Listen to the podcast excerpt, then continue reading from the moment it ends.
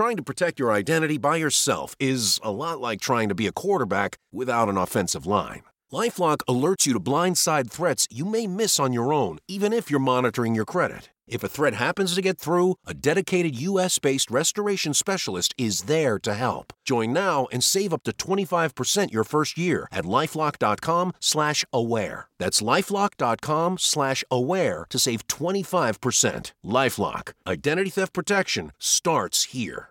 Benvenuti o bentornati su questo mio canale dedicato alla psichiatria, alla salute mentale e dalle neuroscienze. Oggi parliamo di ansia, non del sintomo ansia soltanto, ma del disturbo nella sua forma più classica e frequente, ovvero il disturbo d'ansia generalizzato, spesso abbreviato con l'acronimo GAD, che deriva dall'inglese Generalized Anxiety Disorder. Il disturbo d'ansia generalizzato è uno dei disturbi psichiatrici più frequenti tra le persone e riguarda una percentuale che va dal 3 al 5% della popolazione, con un rapporto donne-uomini di 1,5 a 1 a sfavore del sesso femminile. È un disturbo spesso sottovalutato sia dai medici che dai pazienti stessi, anche alla luce di una notevole cronicità che tende molte volte a farlo assimilare ad un tratto della personalità, per via del fatto che vediamo un esordio spesso precoce. Infatti molti pazienti affermano di essere ansiosi da sempre. Molto frequentemente questi pazienti sono trattati solo con benzodiazepine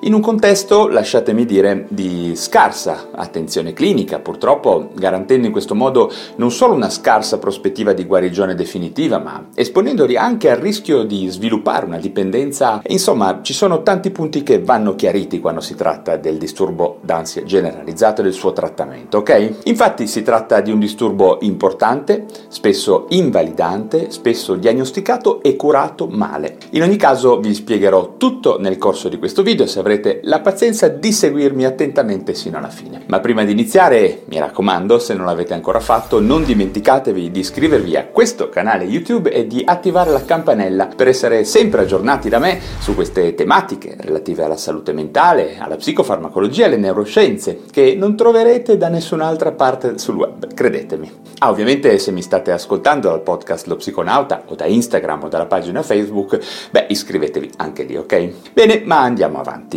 E quindi, che cos'è concretamente il disturbo d'ansia generalizzato e soprattutto quali sono gli strumenti terapeutici per curarlo appropriatamente? Bene, come vi ho detto, se seguirete questo video sino alla fine, vedrete che otterrete la risposta ad entrambe queste domande, d'accordo? In particolare, tra poco vi fornirò anche alcuni aggiornamenti sulle terapie più razionali e moderne. Ma iniziamo dalla definizione. Il disturbo d'ansia generalizzato è un disturbo caratterizzato, secondo il DSM-5, da un'eccessiva ansia, preoccupazione e rimuginazione che risulta essere presente la maggior parte dei giorni, per un periodo di almeno 6 mesi, anche se, come vi ho detto prima, la maggior parte dei pazienti la lamentano questi sintomi spesso da anni, davvero da tanto tempo. L'ansia che presentano questo genere di persone si può definire come una paura senza oggetto, cioè uno stato di allarme priva di una reale ragione comprensibile che è rivolto ad ogni situazione di lavoro, scolastica o sociale, ma anche in momenti della giornata che non presentano, non presenterebbero particolari stimoli scatenanti, anche di piccola entità. Questo disturbo d'ansia può essere complicato da episodi acuti, particolarmente gravi, che se diventano ricorrenti ricorrenti possono configurare la comorbidità con un disturbo da panico. Ho già parlato in un altro video di questo disturbo d'ansia e lì vi invito ad andare a vedere, ve lo metterò magari in collegamento da qualche parte.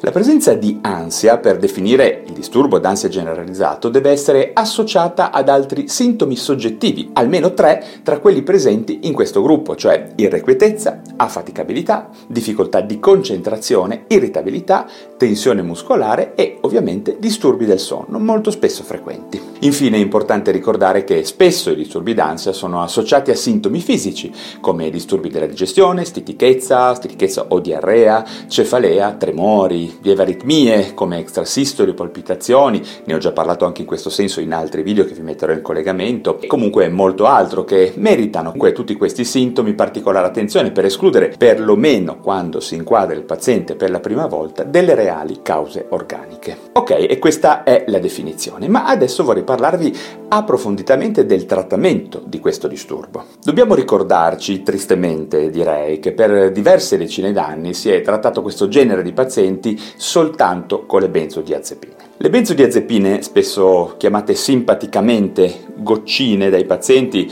dai loro familiari, ma anche da molti medici, devo dire, per quanto farmaci inizialmente sicuri e con pochi effetti collaterali, perlomeno in apparenza, hanno un grosso limite, rappresentato dall'insorgenza rapida di tolleranza, cioè la perdita di efficacia e la necessità di aumentare il dosaggio, e anche da forte dipendenza quando utilizzate per molti mesi o addirittura per anni. Voglio ripeterlo, anche se l'ho ripetuto in altri video più specifici, le benzodiazepine eh, non vanno demonizzate entro certi limiti, ma ricordiamoci che possono essere utili transitoriamente sotto controllo medico e soprattutto nelle fasi iniziali e per brevi periodi, magari di insonnia, ma non sono il fondamento della terapia, d'accordo? Quali sono invece gli interventi più appropriati. Come psichiatra, riferendomi a studi clinici che affrontano seriamente il rapporto rischio-beneficio, il primo intervento che andrebbe consigliato è un percorso psicoterapeutico cognitivo-comportamentale, che però risulta purtroppo difficilmente erogabile per tutti i pazienti nel contesto del Servizio Sanitario Nazionale,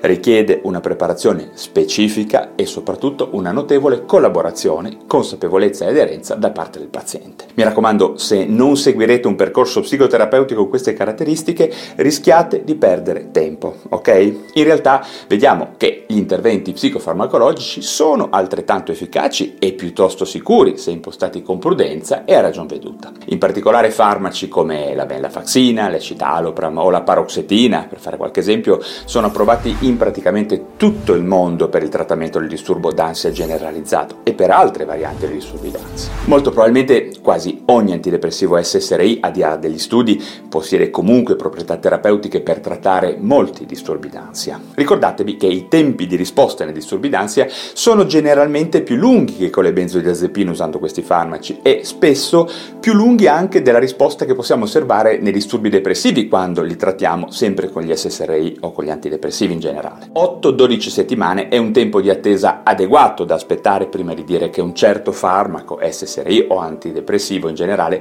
non stia funzionando. Questo è molto importante per non cambiare strategia prima del tempo e giocarsi quindi un'opzione terapeutica, ok? Anche i farmaci triciclici sono delle alternative agli antidepressivi SSRI, pur presentando maggiori effetti collaterali, in particolare una più elevata cardiotossicità che va senz'altro monitorata. Vi ricordo anche che alcuni antipsicotici sono stati approvati in Italia per disturbi d'ansia, come la perfenazina, ad esempio, che troviamo associata all'amitriptilina in un farmaco piuttosto diffuso nel mondo occidentale, ma secondo le linee guida attuali non si tratta di un'opzione di prima scelta. Ma per finire vi voglio parlare di un'alternativa terapeutica che mostra un buon livello di evidenza ma che non è poi così tanto diffusa, ovvero l'utilizzo emergente negli ultimi anni perlomeno di alcuni anticonvulsivanti come il gabapentin ed il pregabalin nel trattamento appunto dell'ansia come disturbo. Si pensa, eh, ormai si è quasi certi che questi farmaci possono agire sempre sul sistema del GABA o più probabilmente che possano legarsi alla subunità alfa-2 delta dei canali del calcio dei neuroni cerebrali,